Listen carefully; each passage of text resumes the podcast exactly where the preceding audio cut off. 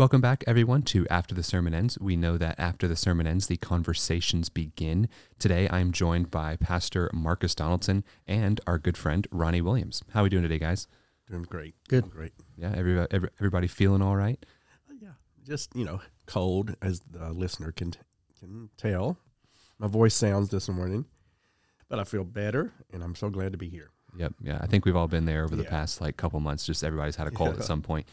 Yep. So, Marcus, you preached on uh, continuing on in chapter three, verses eight through twelve, and yeah, I mean, you had a you had a powerful Sunday, and I, for one, was really appreciative of your vulnerability and your faithfulness to this scripture. Yes. Um, and I'm I'm really excited to get into the, this conversation. But um, yeah, why don't you take us quickly into a recap?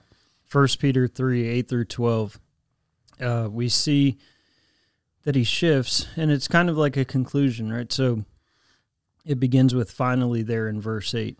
Finally, all of you. In the previous sections, he was addressing specific groups: Christians, how they relate to government. Christian slaves, how they relate to their masters, Christian wives, how they relate to their husbands, and Christian husbands, how they relate to their wives. But here, he's addressing all of his readers.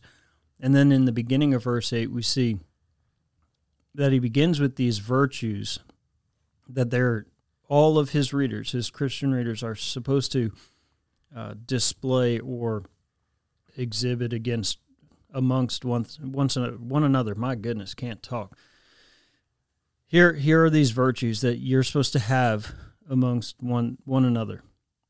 And then he talks about uh, in verse nine how to respond or the right response to uh, a hostile society. And then ver- in verses 10 and 12, he grounds his exhortation in uh, in an Old Testament citation. So, hey, here's how you act in community with one another. Here's how you respond to a hostile society, and then here's here's really the basis, or here's the perspective that you're to maintain throughout this Christian life. And what we see in Psalm 34, the, the citation that he he uses there in 10 and 12 it's it talks about how the, how the lord he watches he, he listens to the righteous those who do good but his his face is against those who do evil. So he's he's watching his children. He's watching those who are in Christ Jesus. He's listening eagerly but he, he's against those uh, who do evil.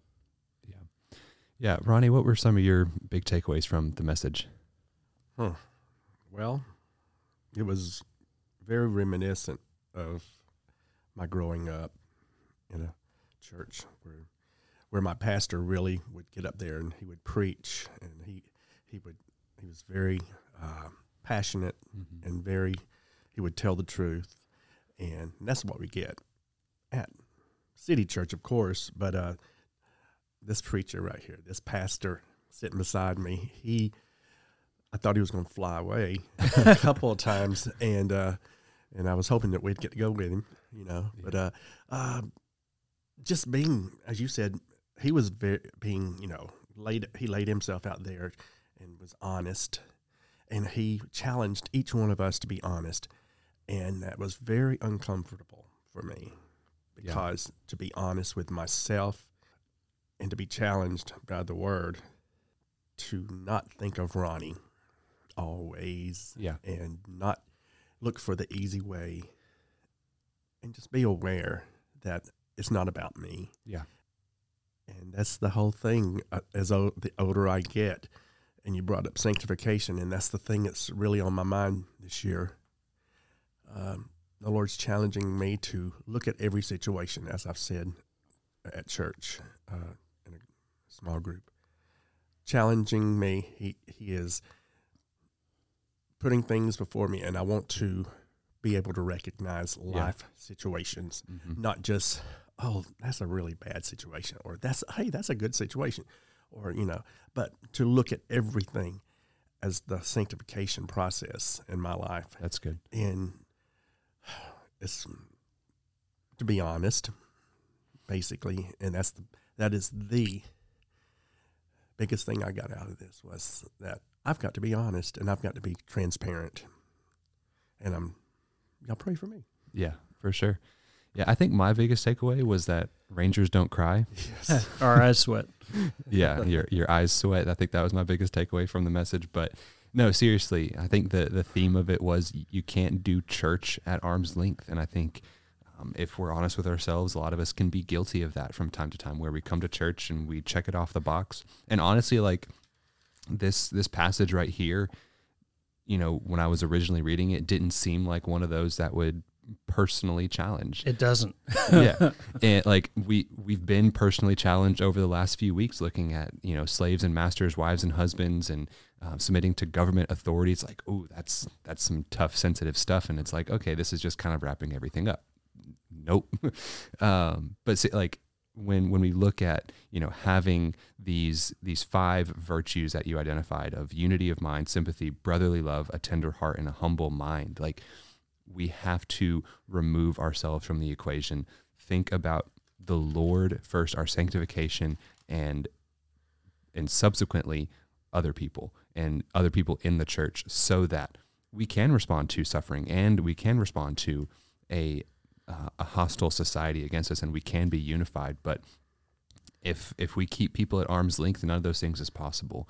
If we just do church just our way and the Western individualism and we keep with that mentality, the church is going to look no different than the world.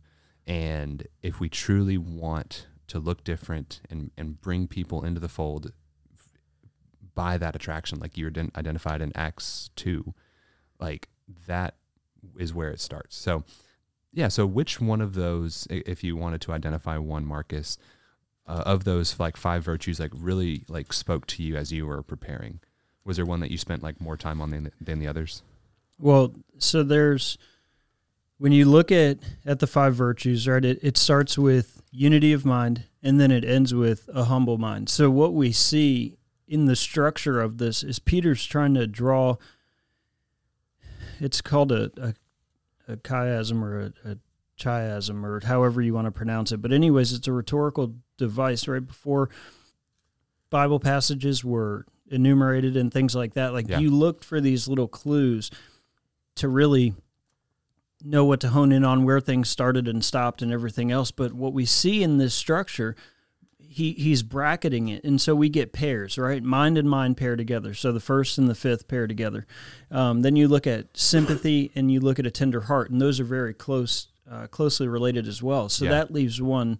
Uh, one other one, and it's brotherly love. That really is is sort of like the highlight, right? So if you're if you're imagining you're building up to brotherly love and then you're coming down from brotherly love. Brotherly love being the one that that is the highest or or really holds all of these together. Yeah. Um so we didn't necessarily spend a ton of time there, but you know, in my preparation, it's like not only am I recognizing this uh, the structure that Peter's putting together, but what I'm what I'm seeing here is that that each of these implies that you care more about your brother or sister in Christ than you do yourself. Uh, and the issue with that, and not the issue with that, there's no problem with what the word says, but it's our ability to carry it out because, like you said, we're so individualistic. We're we're so consumed with with what we need and what we want and what our expectations are, and it's like there's there's an increased desire to like man if i'm not getting exactly what i want and what i want now or what i expect and what i expect now like i have no ability to to bear the scars and the marks of my brother and sister in christ you know either um, not responding to invitations to hang out or you know whatever the case is like, yeah. right so we start we were talking or we started with you know, playing church, the the board game, and we had a few things in there, um, but really, it it's brotherly love. If we can, if we can love our brothers and sisters in Christ, like the rest of these fall into place, yeah. enduring with one another, and what happens is what you're alluding to. What happens when the church, when when the the people of God care more about the family of God than they do themselves, we see we see this impossible unity, right? Or seemingly impossible unity, a, a unity that you can't get, that can't be achieved anywhere else. It could only be achieved through uh, through Christ and, and what He's done in this community, through the Holy Spirit living inside of of His people, drawing them to be more and more like Him. But if we keep playing church, if we keep playing the game, we're just going to continue to look like the world, and the world's just going to continue to reject it. But if if we strive for these virtues, strive for unity, consider our brothers and sisters in Christ more important than ourselves, then we see something beautiful happen, um, and the world will respond to it. Yeah, I mean, you brought up um, the high priestly prayer in John chapter 17, where, you know, Jesus is talking about how the, the people are one. Yep. As he and the Father are one, we are one with him and God, and all of us are one together. Like Yep. there's so much unity in that in that picture. But the the takeaway that I got from that is like that he is the one that has made us unified. He is the one that unifies his church. He is the one that makes it possible. And you know, we we we look at this passage and we can kind of get the sense of like, oh, we just need to try harder at getting along with our brothers and sisters. But we don't spend enough time relying on the Holy Spirit for that. Like when you say strive for unity, that's not meaning well, I just need to just completely disregard everything the Holy Spirit's trying to, you know, tell me. It's like I just need to put my foot in the ground and try harder and do this. But you know, we, we seek the Lord, we humble ourselves through to, to the Word, and then also we humble ourselves to each other in, in the power of the Holy Spirit. Like it is like this, it is impossible unity for humans, but it is possible in the power of the Holy Spirit. So first, I think we need to identify the the power and the source behind that and then we we continue on with with adhering to these virtues of having that unity of mind and uh, laying down our interests for others. Mm-hmm. Well, my takeaway with the virtues was uh, a kind heart, a tender heart. You know, being tenderhearted, uh, uh, and how you described it, and you went into the meaning of the word. It, um, that you know, it's a deep, deep feeling. It's a deep, deep um, virtue. Yeah. Uh, it's real. It's more than a feeling. It's just not something that you look at someone who is in need and you know it, and you look at them, as you said, bless your heart. Mhm. You know, I hope you get better or something like that. And I, and I, I know I can do that so easily, and uh, the Lord is dealing with me on that before your sermon Sunday, and just been reading these scriptures over and over and over. And I know that the Holy Spirit wants to empower me. He wants to empower uh, each member of our church, our local body, to depend, as you said, as you said, to, to depend upon Him for that power and and let Jesus, our unifier, who made everything possible. We don't want to be hypocrites Right. we don't want to just say, "Oh, you know, God bless you," and that's where I am in situations. I, I really want to be more genuine Yeah. and uh, less selfish, and God's dealing with me in that, and He's opening my eyes on certain situations, and and it's it's amazing how certain interactions have changed Yeah. in my situation with a certain person, and and yeah, That's good. So going back to what you said um, earlier, Marcus, about like keeping people at arm's length, I think, th- at least with, for me, there's a temptation to just kind of be close to just my my core group of people, the clique. I think you talked about it on Sunday of like we just have our our core cliques, and that's who we open up to. That's who we you know bear the burdens with, and I think we can almost use the example of Jesus with his disciples as an excuse for us to just, yep, I'm good with me and two other guys, you know, three or four other people, three or four other couples, and like I don't need to focus on anything else. And like the rest of everybody else, like I can kind of, you know, just do my thing and not really get in, involved with them. But I mean, you also look at at Jesus and you look at every interaction he had, no matter if it was with his inner inner group or just a random woman on the side of the road, he had a tender heart and he was deeply affected by their situation in in every interaction he had. And I think like even more so for our local body, even though they may not be a part of your core group, your core clique. Um, I, I love how Jared says it. He says, "Let let's kill the cliques."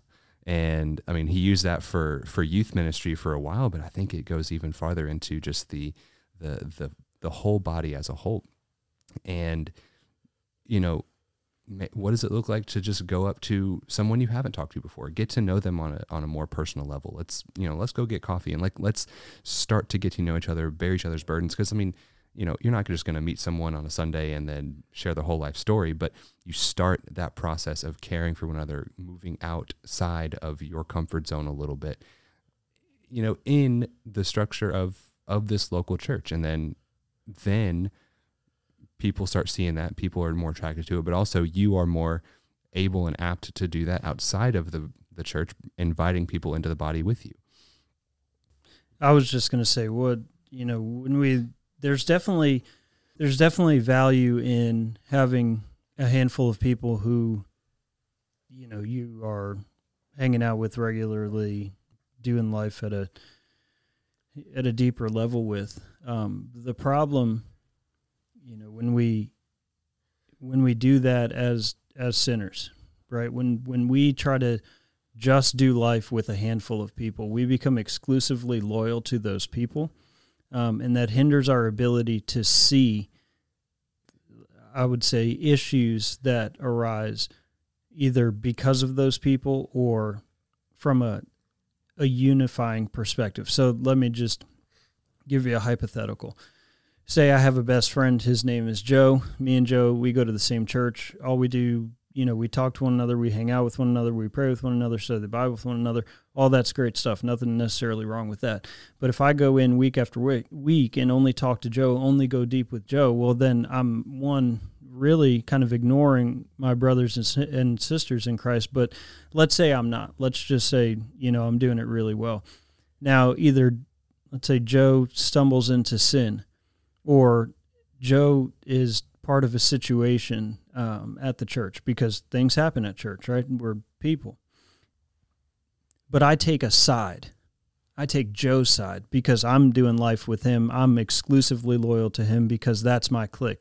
Now I'm part of a, a bigger division and dissension as I go ahead and advocate um, for Joe. Whether let's say he's right or wrong, instead of advocating for unity, reconciliation, things like that. That's where it, it gets really hard when we talk about cliques. Yeah. That like when because we are so easily uh, we we so easily lose sight of the bigger picture, lose sight of church unity, and we and we get so narrow narrow minded, um, and pick sides when the side is like it's Christ, right? Like that's who we need to be loyal to first, and and in any situation, there's typically wrong on both sides, um, things that need to be handled and dealt with. But if we are exclusively loyal to one party or one group, we do not promote unity or reconciliation.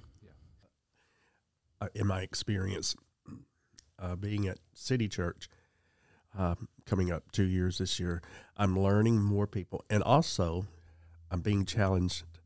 Not just the people that I've been introduced to and mingle with here and there. But uh, there's new people, there's new couples, there's new singles, there's new families coming in, and it's amazing. And it's it, to me, it's a bit overwhelming from my my brain because I'm so honest about one thing. I have awful tr- time, an awful time remembering names, and and I and I go I'll go up to these people again and I say, I'm going to ask you a question that I'm sure I've asked you and you've answered for me, but what's your name? and and they just laugh, and I'm glad. But that's where I'm trying to figure out who people are, what you know, where they're coming from, what brought them to Gainesville, and things like that. That stuff interests me, and I think if I can be honest with them and make fun that I can't remember their name sometimes, yeah. you know, that maybe they'll forgive me and they'll say, "But you're Ronnie." yeah, that's and great, and they usually do. Mm-hmm. That's awesome. Yeah, so um, we, we we've kind of talked about that that need to to put aside our interests for the interests of others and and being part of the body. Um, I do want to like highlight a quote you said, uh, Marcus, about how spiritual growth and community are not isolated. Um, what, why, where do you think this like dichotomy first came from, and like why do you think it's such a big issue in the church today? Where do I think it came from? Um, I don't know. Okay, that's fine. I, I, I seriously I don't know where it came from. Um, I just know that I I so often hear like this idea that that if you know we're spending time in the Word or in serious Bible study or trying to go deeper, we're missing the community or the relational aspect of church. Um, and then if you're too deep in the relational aspect and it's just one big hangout, um, nothing inherently wrong with that necessarily. But you know when it's when you embrace one side of the spectrum and ignoring the others, you're missing the boat. Um, Jesus, he he walked with his disciples every single day and he taught them at every single moment. Like we see snapshots of it in the gospels. But like you go to dinner with jesus somebody comes and anoints his head with oil he's teaching. You you go uh, fishing with jesus he's teaching. You go on a trip across the sea with jesus he's teaching. You go um, you know you go to the the synagogue on the way there or you go to to the well. Like he he's always teaching. There was never a point where he he was just just hanging out to hang out. Like what we see in there is like hanging out had a purpose. So you know there's like we have to reject this notion that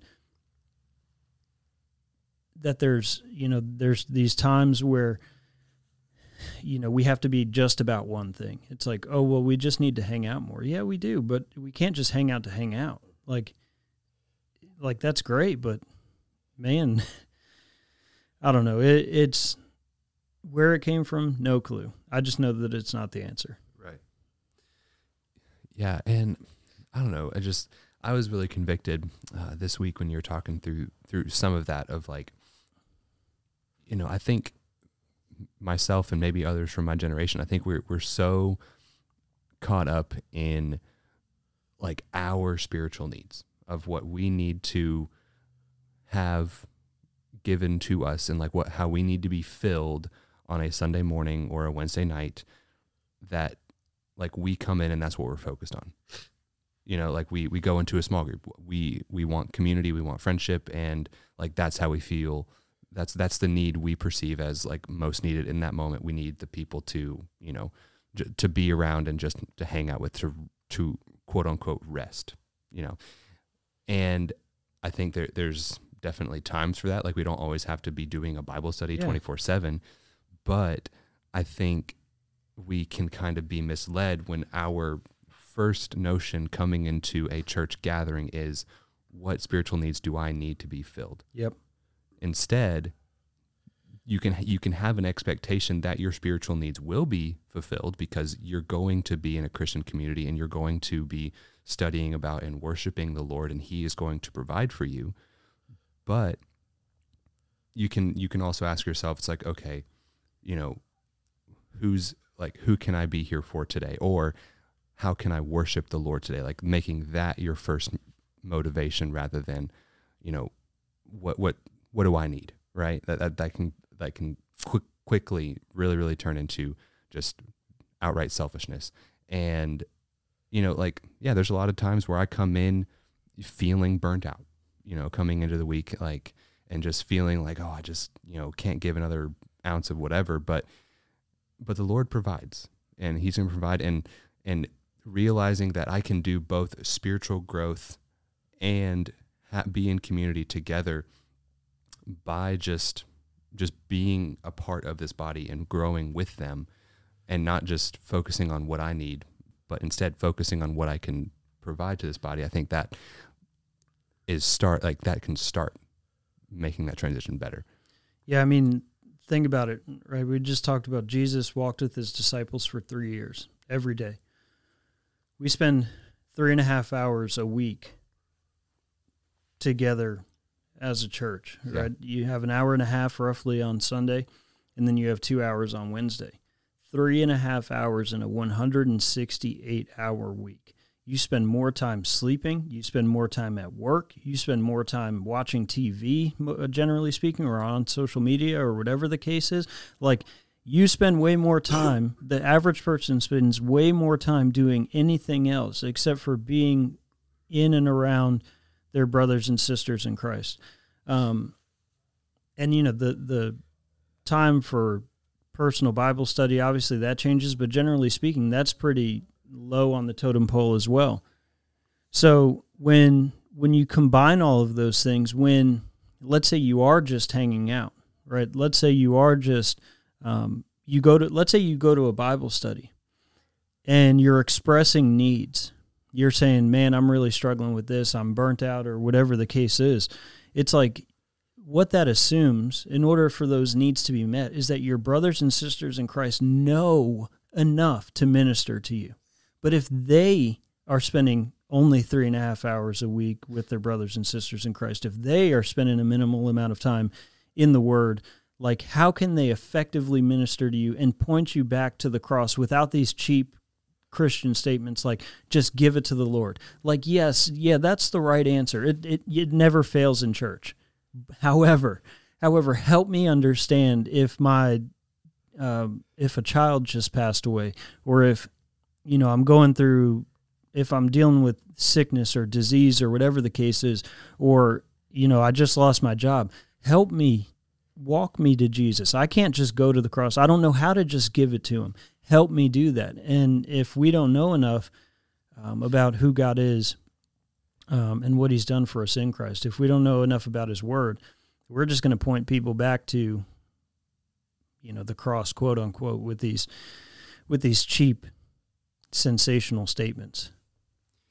Yeah, and I think that that mindset of just coming to church and getting your needs met first, I think that can also put up a wall to other people ministering to you because we don't want to wade into the mess with other people regarding, you know, their sin, their struggles, and honestly, we don't really want to be completely honest with them about ours. And so we just avoid the mess altogether and we think getting our needs met is is just avoiding the mess itself.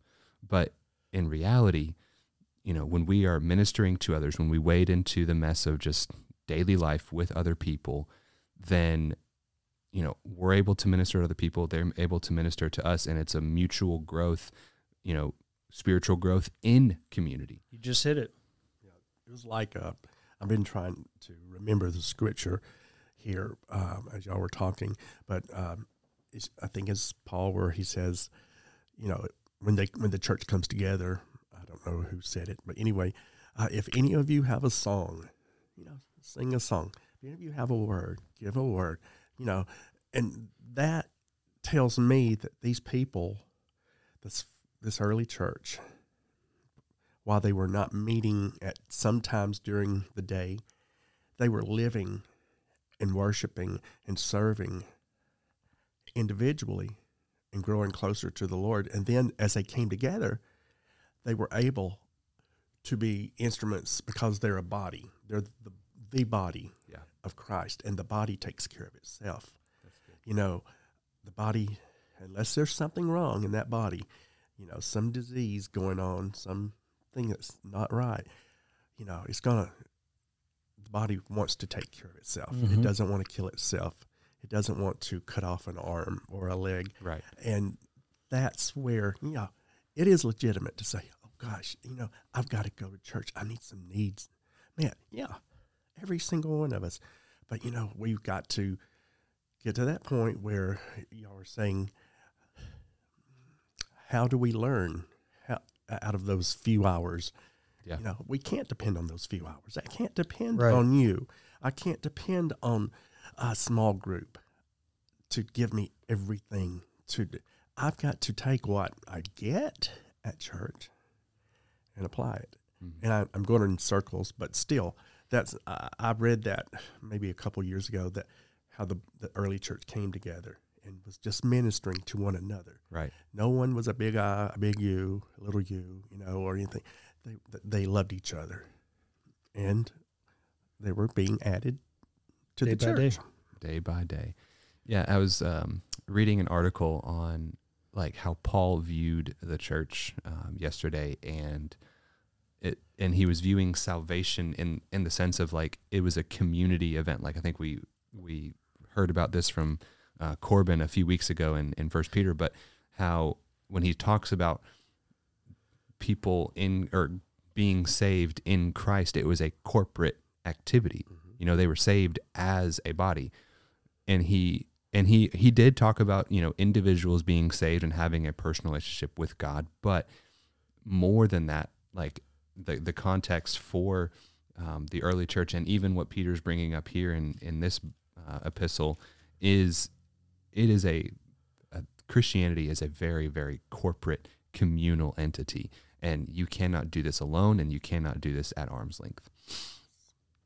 So, um, any any final thoughts on like how you would encourage someone who who has struggled with this um, in terms of you know having that individual mindset um, coming into the church and like like how would you encourage them to you know get involved and start into that process um, I would encourage them to try every single church that they can in their human experience and to keep one thing in mind while they do it that they will never find a place that immediately meets all of their spiritual needs for their entire Christian experience. Like at some point, you know, there are going to be decisions there the church is going to go in different directions. The people are going to be uh, maybe closed off at sometimes like it's either you do it the Lord's way, you do church the Lord's way, which is ugly, it's bitter, it's nasty because we're sinners. But it's ultimately the most rewarding and the most gratifying and, and exactly what he designed and exactly what we need. So, you know, go and, and try as many churches as you want. But when you find one, not that meets all your needs, when you look when it becomes about others instead of about self and perceived self needs, there's something so beautiful that happens. It's it allows you to it allows you to be used in in such a great way to lead change. It, it gives you um, the Lord gives you such a great endurance and experience in it all, in the goods and the bads. I'm not one of those people that think it has to always be sunshine and rainbows and this exciting experience all the time. I know that real life hurts sometimes. I know that real relationships aren't always fun, but those are the ones that are always worth it. For sure. What about you, Ronnie? Any any final encouragements for the listener? Realize that we are selfish. Um, you said we're redeemed, we're saved, we're forgiven but deep down we are wicked. Mm-hmm. Our nature is, and none of us like to. Uh, we none wants to admit that. I don't want to admit that, but it's yeah. true. Anyone who knows me knows it's true. Uh, but this is, like you said, real ministry, real church life, real living in the body of Christ is at times messy, painful, and it can either make us or break us depending on our if we're willing to lay it down you know taking up our cross daily carrying that cross daily wow what does that mean i've got to be obedient i've got to say okay i don't like this but i've been called to this and i've been called to it for a purpose and Christ will be glorified and I will be built up and sanctified mm-hmm. into more of his closer to his image yeah. that he's trying right. daily. And that's there's that sanctification thing again. yeah, I, am now realizing that we are already at 35 minutes and we haven't even touched on like the last two verses, but listener, you can you can study that on your own and, and bring it to church, and we can talk about it together. But uh, one last thing that I'll say um, that you were talking about, Marcus, about is the importance of prayer. And I was studying this morning and I'm like, how how is such an individual activity like prayer, like how does that play into this, you know, community activity of church? And but in, in reality, it's like prayer leads us to trust the Lord more. And if we can understand that the Lord has all of our needs met and we can trust in him with our past, present, and future, like why would be be worried about us getting our own needs met when we come into the church building? You know, so it helps us to have a better understanding and trust of the Lord. And I mean, you said just something so convicting on Sunday. It's like, you know, what an insult prayerlessness is to God. When he when he says like you know, the eyes of the Lord are on the righteous and his ears are open to their prayer. He is waiting to listen to us, waiting to hear from us, waiting to hear our requests. And when we take those requests to God first, our needs will be met by him. We can trust in him and then we're better able to commune with our brothers and sisters and and wade into the, some of those messes with with each other and minister to each other. So you know take take everything to the lord first in prayer and then to the church and and let's just do this life together let me just real quick you Yeah. just said something that boom we will not see the needs of our brothers and sisters if our eyes are on our own. Yeah. We cannot do it. It's just it's not possible. Boom. Oh dang it. Okay. Um, well listener thank you so much for joining us today. Um, we hope that you were blessed by this conversation and i would encourage you to go back and listen to the sermon that marcus preached. Um, it was it was really good and provides a lot of context for our conversation today. And um, you can join us on Sundays at 10 a.m. at City Church in Gainesville, and then Wednesdays at 6 p.m. for our meal and discipleship on Wednesday nights. But until next time.